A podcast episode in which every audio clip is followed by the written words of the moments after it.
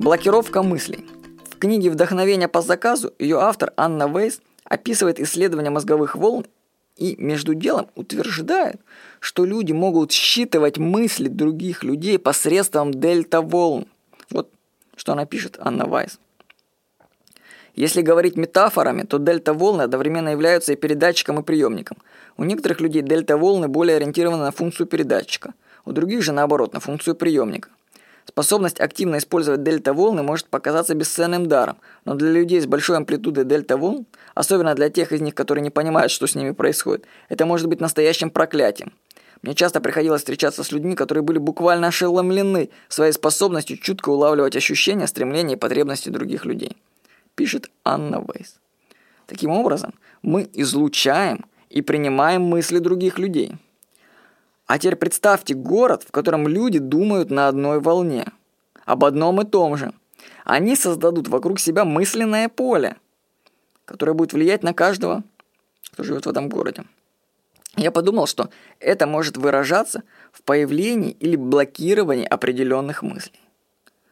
Вот пример, который меня волновал долгое время. У нас в городе Краснодаре в начале 2000-х годов – практически никто по городу не ездил на велосипеде. При этом, что велосипеды были, ездить можно было.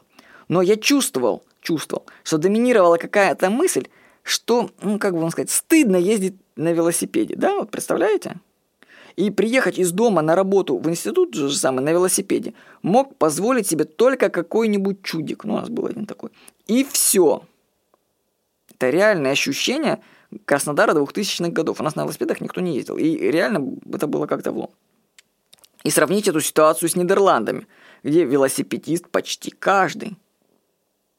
Что особенного в таком, чтобы ездить на велосипеде по городу? Да ничего в этом особенного. Но миллионы людей в России еще несколько лет назад этого не делали.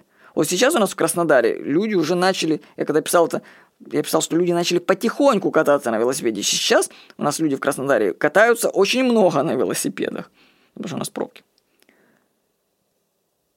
То есть мысль, что ездить на велосипеде нормально, она сперва как-то подавлялась, а потом развивалась, развивалась, и теперь она уже доминирует у людей. И когда вообще критическая масса этой мысли будет достигнута, на велосипед пересядет еще большее количество людей.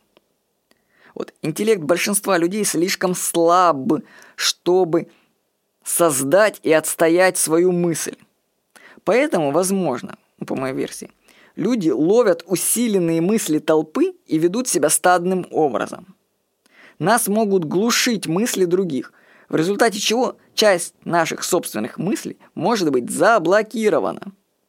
Если знать об этом эффекте, который я вам сейчас описал, что мысли могут толпы могут глушить нас, то можно большим упором отстаивать свои мысли и не идти у толпы на поводу. Вот.